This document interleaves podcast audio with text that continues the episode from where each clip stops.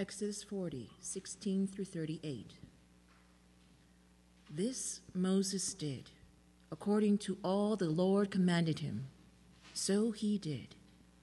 In the first month, in the second year, on the first day of the month, the tabernacle was erected.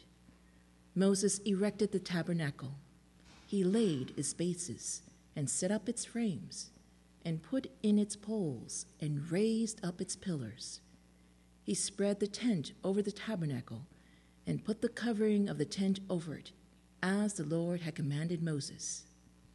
He took the testimony and put it into the ark and put the poles on the ark and set the mercy seat above the ark. And he brought the ark into the tabernacle and set up the veil of the screen and screened the ark of the testimony, as the Lord had commanded Moses. He put the table in the tent of meeting on the north side of the tabernacle, outside the veil, and arranged the bread on it before the Lord, as the Lord had commanded Moses. He put the lampstand in the tent of meeting, opposite the table on the south side of the tabernacle, and set up the lamps before the Lord, as the Lord had commanded Moses. He put the golden altar in the tent of meeting before the veil, and burned fragrant incense on it, as the Lord had commanded Moses.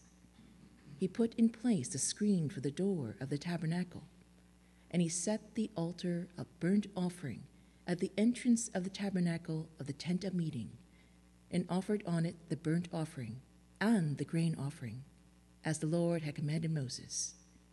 He set the basin between the tent of meeting and the altar, and put water in it for washing, with which Moses and Aaron and his sons washed their hands and their feet. When they went into the tent of meeting, and when they approached the altar, they washed, as the Lord commanded Moses. He erected the court around the tabernacle and the altar, and set up the screen of the gate of the court. So Moses finished the work.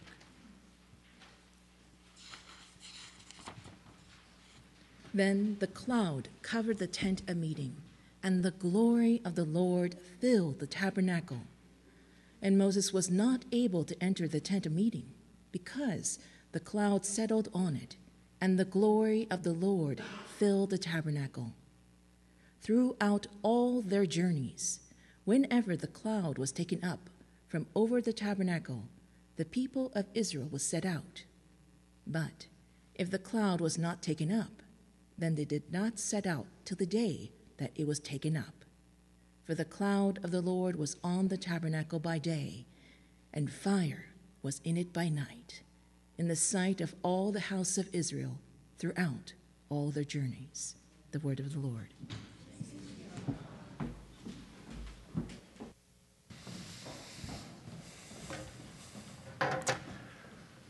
We live in a world that's emptied of God. The great sociologist Max Weber very famously referred to our modern secular society as disenchanted. And he didn't mean that we're disillusioned. Disenchantment means that spiritual reality is not a part of our daily reality.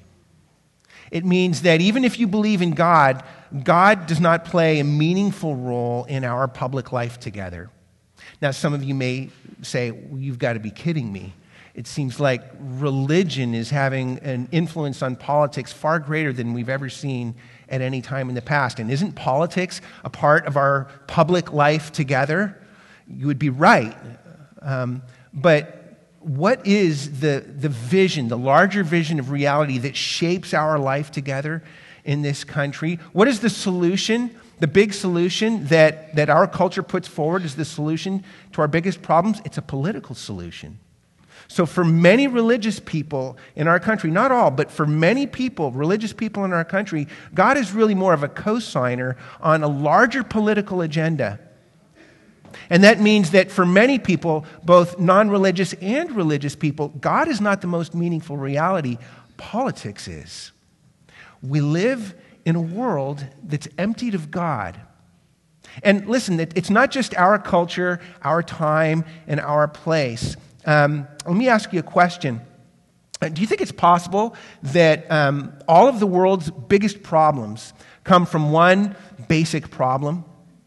And that if you could figure out what that one basic problem is and then solve it, then you would solve all of the other world's problems. If you could do that, that would be huge, wouldn't it? So lots of people have tried. For instance, Sigmund Freud, the father of modern psychology, he said the world's most basic problem is psychological. Or Karl Marx, the founder of communism, he said, no, the world's most basic problem is economic.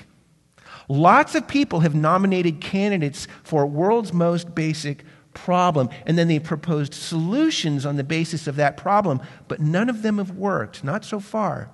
The world is still a mess. So what can we do about that? Is there anything we even can do about that? We're finishing a series in the book of Exodus today, and we're finishing it by circling back to what is probably the main question in the whole book of Exodus. The question is, what's wrong with the world, and what's the solution? The book of Exodus really is God's answer to that question, and this passage that we just read is the climax. What is it? The tabernacle. The tabernacle is the answer, God's answer to the world's most basic problem and what the solution to that problem is. It's the tabernacle. So let's look at the tabernacle and look at it under three basic headings, okay? We're going to see the problem it addresses, the solution it provides, and lastly, the mission it propels, okay? The problem it addresses, the solution it provides, and the mission it propels. Okay, first, the problem that the tabernacle addresses. So what is the tabernacle? You know, we've got this big tent, and it's got all these furnishings in it, like, there's an altar and the wash basins and veils and tables and lampstands and things like. What does it all mean? Well, in order to understand the tabernacle, it is absolutely crucial to understand that the tabernacle is just one part of a much bigger story. In fact, it's the main storyline of the Bible. It's a story that begins all the way back in the first book of Genesis and goes all the way to the last book of Revelation. The story begins in Genesis when God created the world, and when that happened, he made the Garden of Eden, and the first humans were dwelling in the garden, but it wasn't just a dwelling place for people. The garden was the dwelling place of God. The garden was the place of God's presence. It was a place of closeness and intimacy and trust with God. But then there was a relational breakdown. You can read about it in Genesis chapter 3. Instead of trusting God, the first people, they started thinking, does God really care about me? Does God really have my best interests at heart? Can I really trust God? I'm not so sure. I think I need to take my own happiness and my own life into my own hands. And by the way, if you think about it, you realize that is our modern culture's definition of what it means to be a liberated, authentic human being. We say, don't let anyone define you. Don't let anyone tell you how to live. You have to be true to yourself. You have to take your life into your own hands. You have to take your identity in your own hands. You have to be in control of your destiny. You know, really the irony and the tragedy of that is that is the biblical definition of sin. We want to be our own Lord and Master. It happened first in the garden. There was a rejection of God. There was a betrayal of God. And as a result, they were cast out of the garden, cast out of the presence of God. And what happened next was God put a flaming sword at the entrance of the garden to guard the way back into the garden. You know what the sword was there for? The sword was a way of saying there's been a relational cutoff. And until that cutoff gets dealt with, there's no way back into the relationship, no way back into the presence of God until that cutoff gets dealt with. And you know how this works. I mean, have you ever had somebody hurt you and then they want to come back and pretend like nothing ever happened? They just want to come sashaying back into your life and say, hey, what's up? And you want to say, what do you mean, hey? There's no hey. You know what you did. And I know that you know what you did. And you know that I know that you know what you did. And until that gets dealt with, there's no hey. Until we deal with the sword, until we deal with the cutoff, there is no relationship until that gets dealt with. Friends, the garden was the place of the presence of God, but then there was a relational cutoff. There was an alienation from God, and from that point on, we've been alienated from God. We're exiles from the Lord. Genesis 3 is the story of relational breakdown with God. And until that relational cutoff gets dealt with, there is no relationship. There is no presence of God. We have to deal with it. And, you know, really the amazing thing is that from that point on in the Bible, you see the Bible traces out the history of every other kind of problem in the world. You will never find a more brilliant and penetrating social and cultural analysis than you will find in the Bible, because Genesis 3 talks about the story of the relational breakdown with God, but then beginning in Genesis 4, you see every other kind of breakdown. Moving throughout the rest of the Bible, you see family breakdown, social breakdown, political, economic, cultural, physical, psychological, every kind of breakdown. That means that all of the world's biggest problems, hatred, violence, war, greed, poverty, injustice, oppression, disease, even death, that all of the world's biggest problems come from this one basic problem, that we're alienated from God. We're exiles from God. We've been exiled out of the garden, and all of the world's biggest problems stem from that. And as a result, not only is this world emptied of God, we feel an inner emptiness ourselves. I mean, this is one of the defining characteristics of the human condition. We all feel a sense of inner emptiness. We all feel a sense, have you ever wondered why? You know, like we all feel like there's something bigger than us, something good and beautiful and true, something beyond time, beyond space, beyond the limits of this world. We all feel like there's another world, a world beyond this world, but we're cut off from it. We're cut off. Why is that? This is why. It's we're alienated from God. We're exiles in this world. Everybody experiences this. We describe it in different ways, but everyone experiences this. So for instance, Eva Hoffman is a Polish-Jewish intellectual. Her parents were refugees during the Holocaust. So this is someone, she knows what it's like to be in exile. But she says something really interesting in one of her essays. She writes this: since Adam and Eve left the Garden of Eden, is there anyone who does not in some way feel like an exile? We feel ejected from our first homes and landscapes, from our first romance, from our authentic self. An ideal sense of belonging, of attuning with others and ourselves eludes us. You see, we all have this experience. Let me give you just one more. John Krakauer is the author of many famous adventure books. He wrote a book once about Mormon fundamentalism. And at the end of the book, he basically said, look, you know, if I'm going to write a book about religion, it's probably fair for me to disclose my own personal beliefs on the matter. So here's what he said. John Krakauer writes, I don't know what God is or what God had in mind when the universe was set in motion. In fact, I don't even know if God even exists, although I confess that I sometimes find myself praying in great times of fear or despair or astonishment at a display of unexpected beauty. And if I remain in the dark about our purpose here and the meaning of eternity, I have nevertheless arrived at an understanding of a few more modest truths. Most of us fear death. Most of us yearn to comprehend how we got here and why, which is to say, most of us ache to know the love of our Creator, and we will no doubt feel that ache, most of us, as long as we happen to be alive. You see, it's not just Christians. It's not just religious people. We all feel empty. We all ache. We all feel like exiles. We all feel cut off from something in this world. And the reason is because there's a memory trace in every single human being that reminds us of what we were created for. It's the garden. It's the presence of God. We lost it.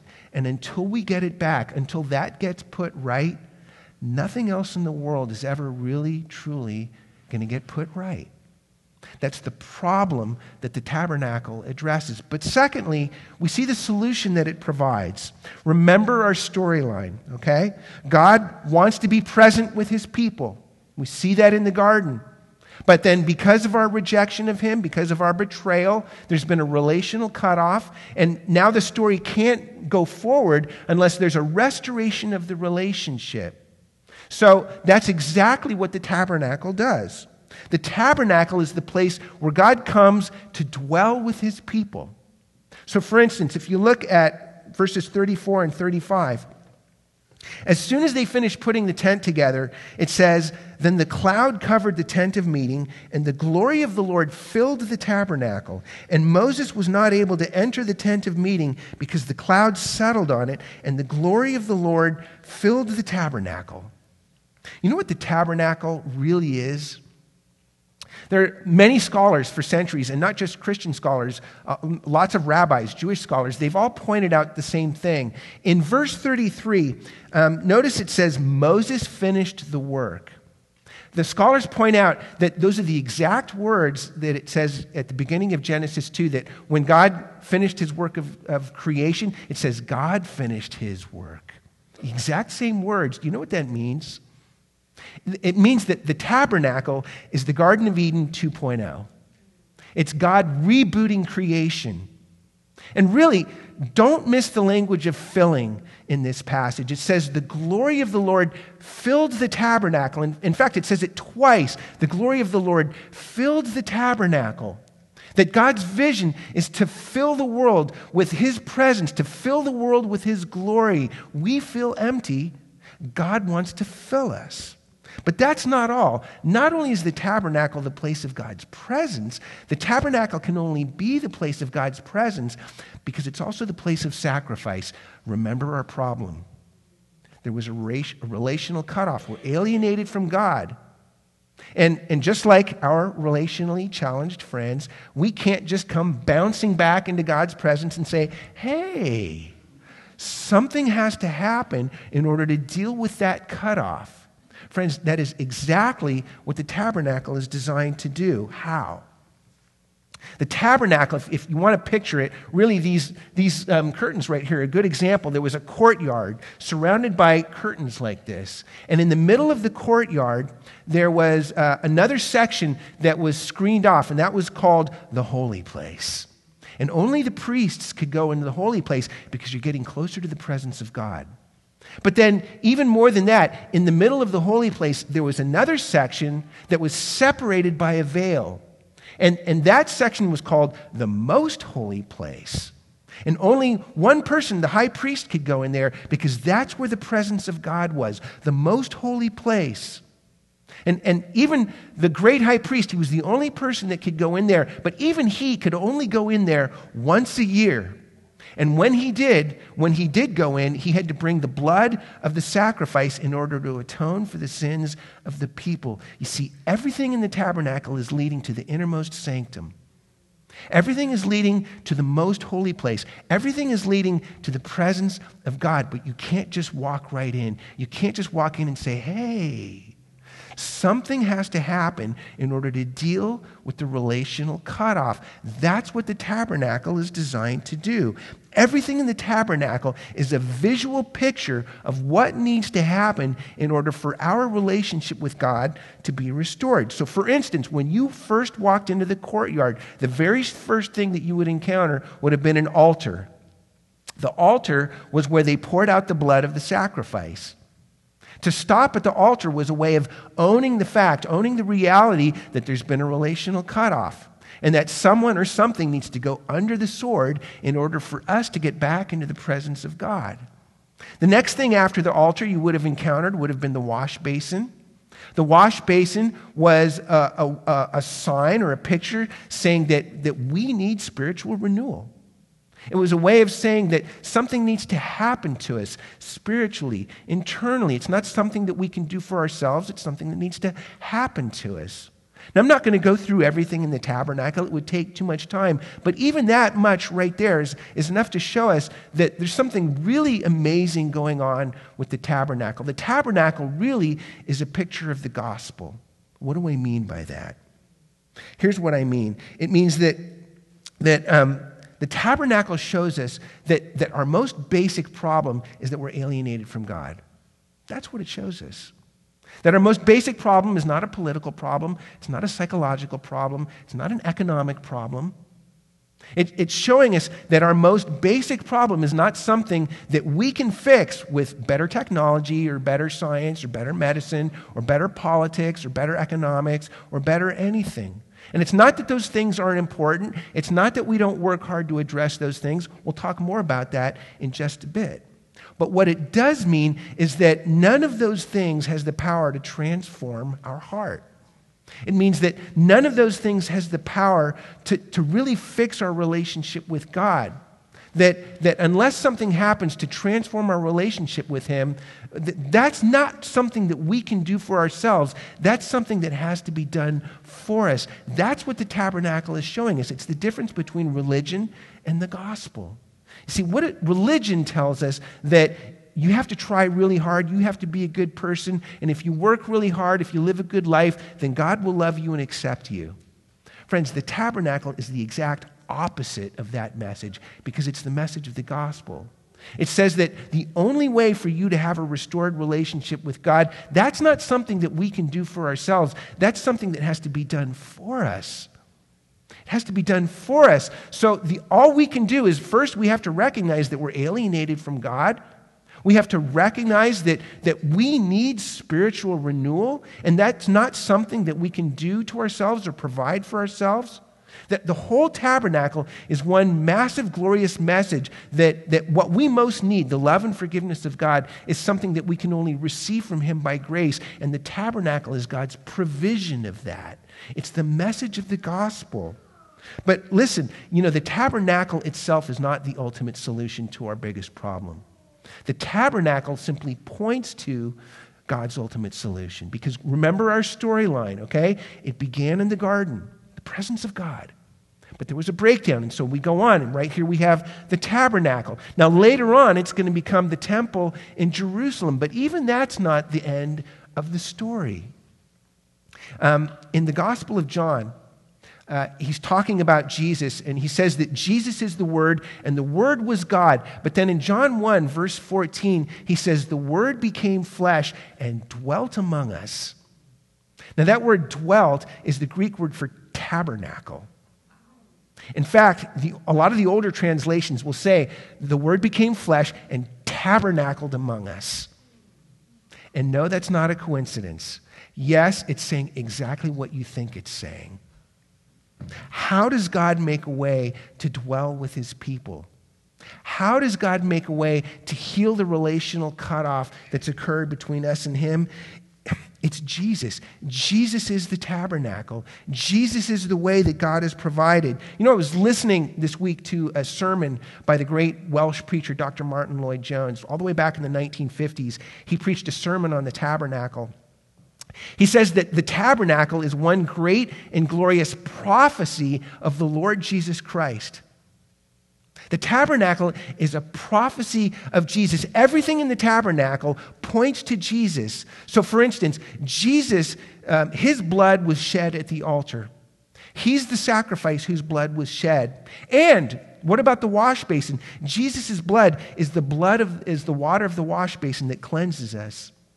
1 John 1:7 says that the blood of Jesus cleanses us from all sin. And the book of Hebrews tells us that Jesus Christ is the great high priest who goes into the most holy place. He goes into the presence of God. But when Jesus, the great high priest, goes in, He doesn't bring the blood of some animal that can never really atone for sins. He brings His own blood, which can atone. I mean, think about it. It's amazing. It's saying that not only is Jesus the priest, He's also the sacrifice. That Jesus Christ has done everything necessary to restore our relationship with God, to deal with the relational cutoff. So in the Gospels, it tells us that when Jesus died on the cross, That the veil of the temple, the veil that separated us from the most holy place, the veil that separates us from the presence of God, it says that the veil of the temple was torn in two. Do you know what that means? It means that the barrier is gone. The sword has been removed.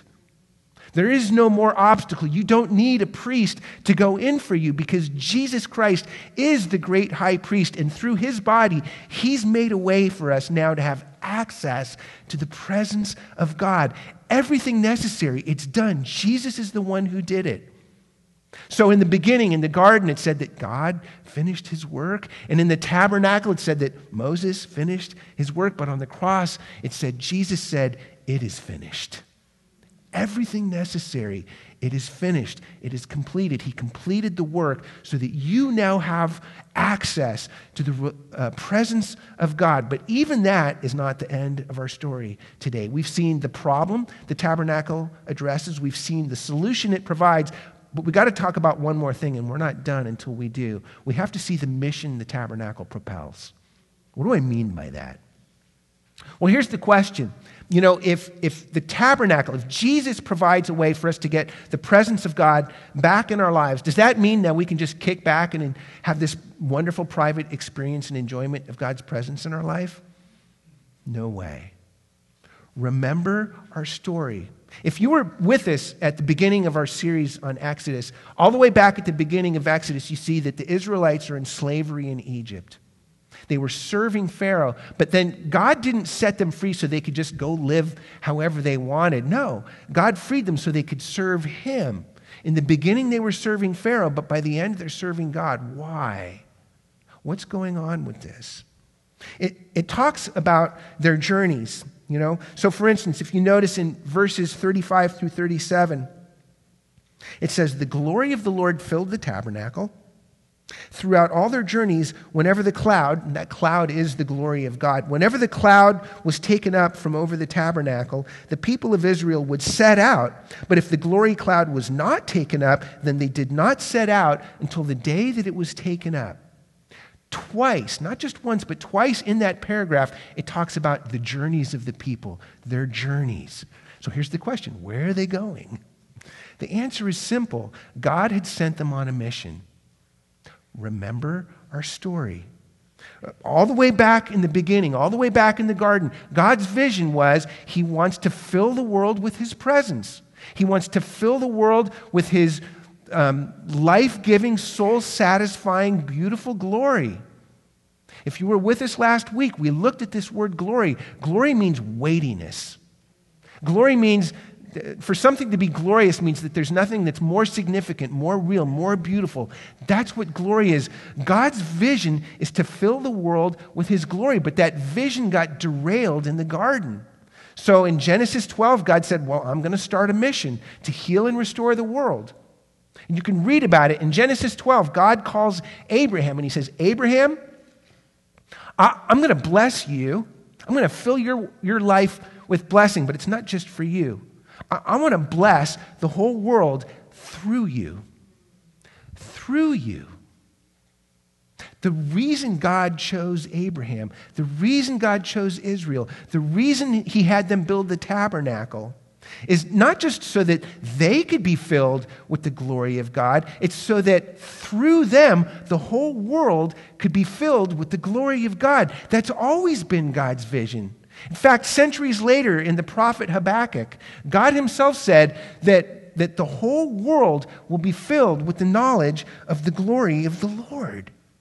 It's always been about filling the world with the glory of God. The reason that you and I feel so empty is because we're always trying to fill ourselves. We're always chasing some glory other than God's glory in our life. Something other than God weighs the most in your life. Something other than God is the most meaningful reality in your life. That's our problem. We're always trying to fill ourselves, but the more we fill ourselves, the emptier we get. It's like addiction.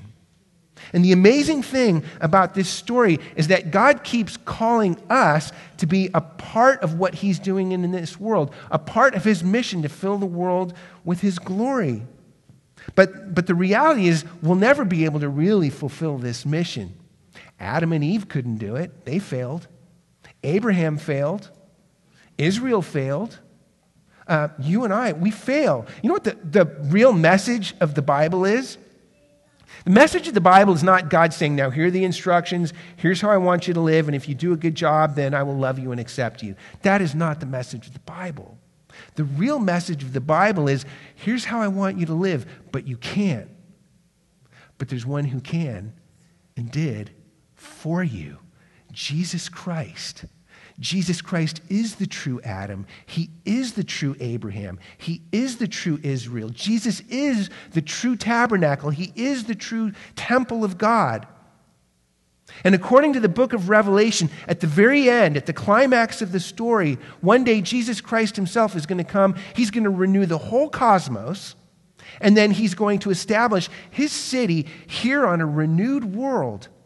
And Revelation 21 tells us that when that happens, when the city of God is finally established on earth, that on that day there will be no temple in the city. Why? Because the temple is the Lord God and his Son, the Lamb. That's the temple. And on that day, it really will be the fulfillment of that prophecy in Habakkuk. Then the world will be filled with the glory of the Lord. It's always been God's vision. So where does that leave you and me in this story? You know, really the amazing and beautiful thing about this is that even though Jesus is the only one who can really fulfill the mission, he still calls us to be a part of it. God still calls us to be a part of this mission that he's doing in the world. And now more than ever, God's vision is to fill the world with his glory. And so if Jesus is the true garden, the true tabernacle, the true temple, and then for 33 some years, the garden temple glory of God was dwelling here on earth in the person of Jesus Christ. And then at the end, at the climax of history, Jesus is going to fill the world with his glory. What happens right now in this interim period between then and when Jesus comes back? Where's the glory? Where's the filling? Where is it located? The answer is the church. It's the church. That until the day that Jesus returns, the church is supposed to be the tabernacle, the temple, the place that is showing and filling the world with the glory of God. The Bible talks about this in many places throughout the New Testament. So for instance, 1 Corinthians chapter 3, the Apostle Paul is talking to the church, and he says, don't you know that you are the temple of God? And get this, that the Spirit of God dwells in you?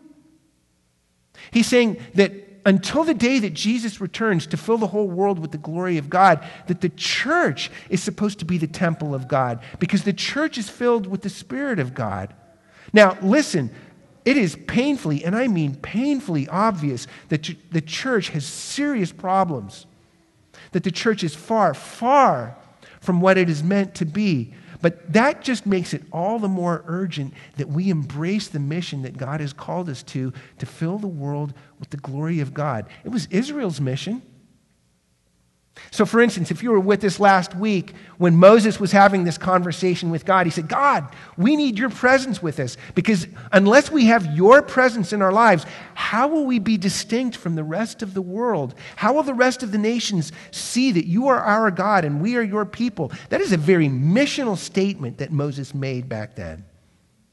Really, Moses is showing that he understands that the mission of Israel was to be a community that manifested the glory of God to the world around it, so that when all the nations looked at the nation of Israel, they were supposed to see a foretaste, just a foretaste of what the whole world was going to look like on that day when God renewed the world and made it a place that is filled with his glory. It's kind of like, you know how they've got all these condo buildings going up around the neighborhood. And when a building is nearing completion, what they'll do is they'll take one of the units and they'll make it a showcase unit, so that if someone's interested in buying a unit in this nearly completed building, they'll walk in, they'll go into the showcase, and they'll go, oh, this is what the finished product is going to look like. When the world looked at Israel, when the world looks at the church, it's supposed to see a showcase community. It's supposed to see a foretaste of what the finished product is supposed to look like when the glory of the Lord fills the world. That means that for the church, we are supposed to be at work addressing the biggest problems of this world. Supposed to be at work addressing the things like injustice and poverty and racism and oppression and healthcare and education, all those things. We should be working at those things. We're called to do that in order to be a showcase community. But all of those problems, none of those problems get fixed, really and truly get fixed, unless the first and foremost primary problem gets fixed. That's our relationship with God. And that's our mission, to be filled with the glory of God, to show people the glory of the Lord, to show people what the world is going to look like when the world is filled with the glory of God. It's always been about that. Friends, God doesn't want people to live some degraded, abstemious, impoverished life. God wants the world to flourish. But the way that happens is first the relationship gets dealt with. First the cutoff gets dealt with. And then all of the other problems get fixed. It begins with God. It begins with the glory. It begins with the presence. We're called to be glory chasers. You know, one of my favorite verses, maybe my favorite section in the whole book of Exodus really is those last verses in chapter 40. It says that throughout all of their journeys, whenever the glory cloud was taken up from over the tabernacle, the people of Israel would set out. But if the glory cloud was not taken up, then they did not set out till the day that it was taken up. You see what's happening here? I love the picture. Wherever the glory goes, that's where the people go. If the glory's not going there, they're not going there. And they can never get out front of that glory. Our job is to always stay behind the glory and to go wherever it goes. We're called to be glory chasers. You know what that is? Have you ever heard about those crazy people that get in their trucks and chase tornadoes? Yeah. Have you ever seen the footage? They take these videos of what they're crazy. The footage shows really what it is a pillar of cloud roaring across the landscape, and then they're consumed with chasing these things. Wherever that cloud goes, they go.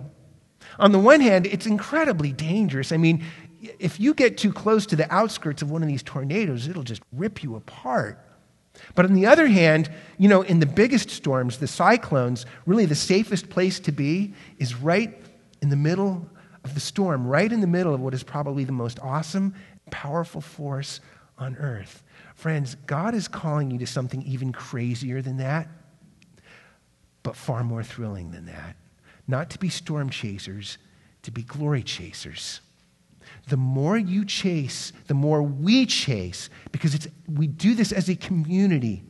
It's a community thing.